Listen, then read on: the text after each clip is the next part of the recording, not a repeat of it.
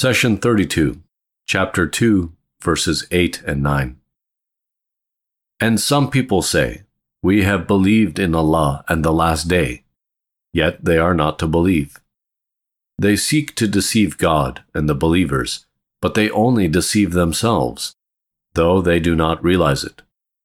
Chapter 2, verses 8 and 9. People in general belong to one of three different states of faith a believer, a disbeliever, or a hypocrite. God Almighty started this chapter of the Quran by describing them. First, the believers were presented in three verses. God says, Those who believe in the unseen and establish the prayer, who spend out of what we have provided them, who believe in that which has been sent down to you and what has been sent down before you, and firmly believe in the everlasting life. These are guided by their Lord.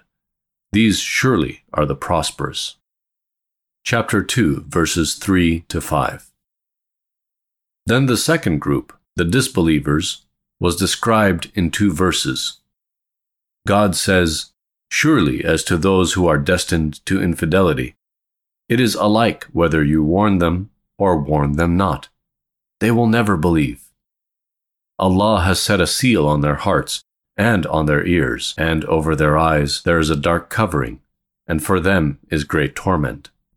Chapter 2, verses 6 to 7.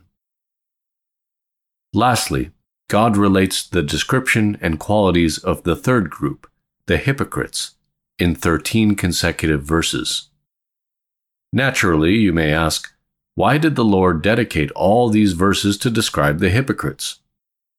He did so because they are the most damaging group to the faith and to the Muslim society. A hypocrite brings about destruction from within. A disbeliever, on the other hand, has made his or her opposition and actions clear.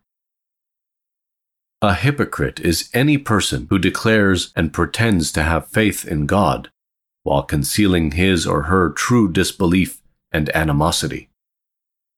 You may confide in this person, trusting that he or she shares your values and has your best interest at heart. The truth is quite different.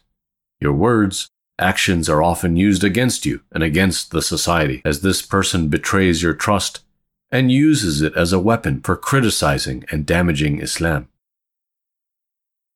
God Almighty has blessed each one of us with physical abilities and many intellectual and emotional faculties. In order for you to live in peace and tranquility, your intellect, your emotions, and your actions must be in harmony and must not contradict each other. The believer's faculties are in harmony because his tongue and his actions reflect the belief in his heart. Similarly, the disbeliever actions, emotions, and belief correspond to each other. He denies God with his heart, his tongue, and his actions. In that sense, the disbeliever is honest and does not cheat himself. The person whose actions, emotions, and beliefs are in constant contradiction is the hypocrite. He lives in great disharmony, not only within the society, but also within himself. He says what his heart denies and displays the opposite emotion of what he truly feels. This contradiction puts the hypocrite in a continuous state of fear of being exposed. God treats the hypocrite in the same way the hypocrite chose to treat him or herself. In the hereafter, God burdens the hypocrite with more fear and contradiction as the following verse illustrates.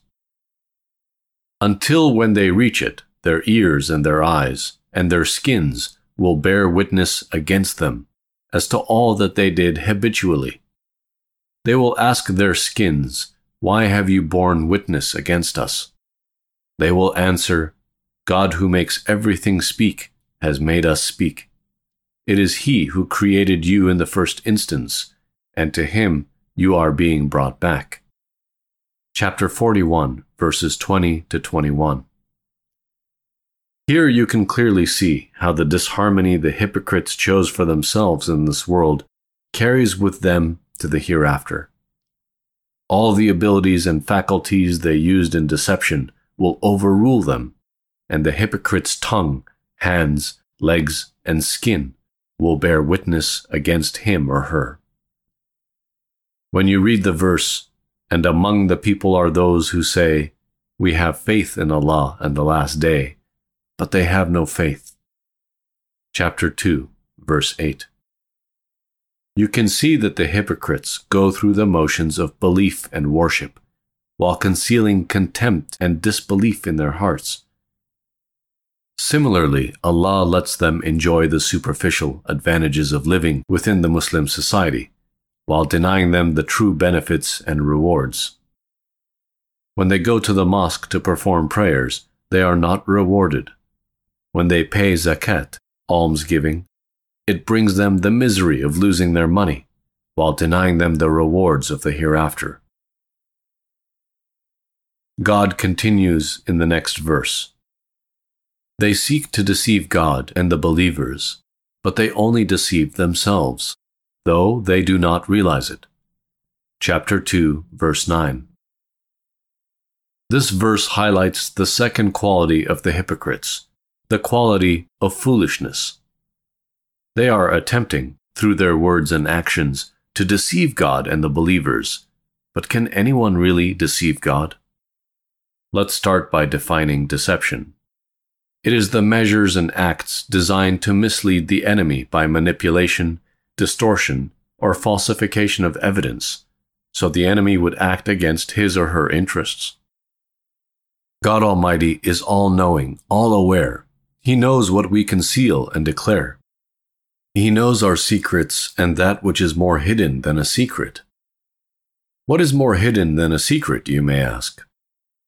A secret is something you confide to someone else. Thus, it is known by two people, you and your friend. There are things, however, that you may keep to yourself and not share with anyone. God Almighty says, Though you speak out loud, He knows your secrets and what is even more concealed chapter 20, verse 7. Therefore, no creation has the capability to deceive or hide anything from his or her creator. So when the hypocrites speak and act, assuming that they are deceiving God, they are in fact only fooling themselves. The only reward they get in return is an increase in God's wrath and punishment. The hypocrites also attempt to deceive the believers while they may briefly succeed, their constant lying puts them in a state of fear. They are worried about being overheard when they discuss disbelief and ridicule faith. Every time there's a noise or commotion nearby, they assume the worst.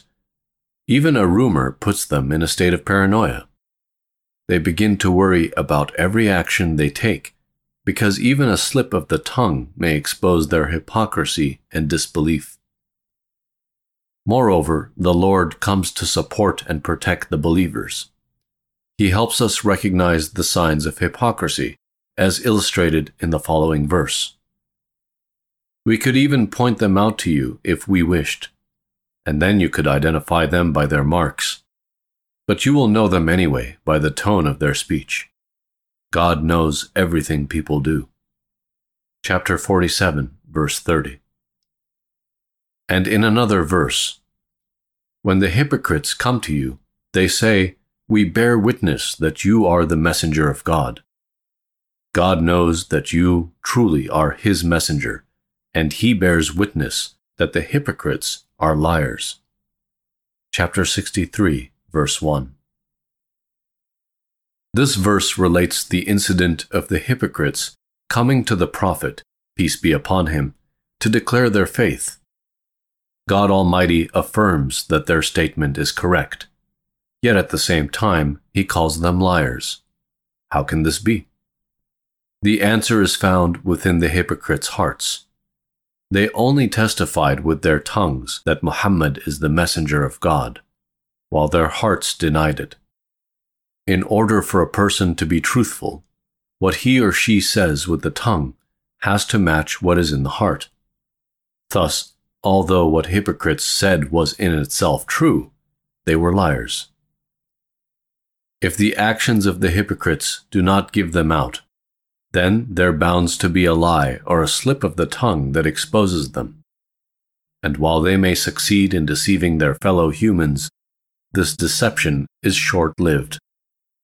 God helps his prophet and the believers to unmask the hypocrites and their beliefs.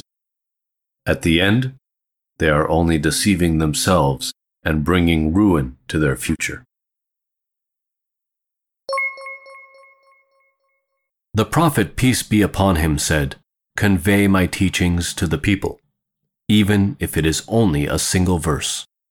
Please take a moment to subscribe and to share with your family and friends. Visit us at www.qurangarden.com.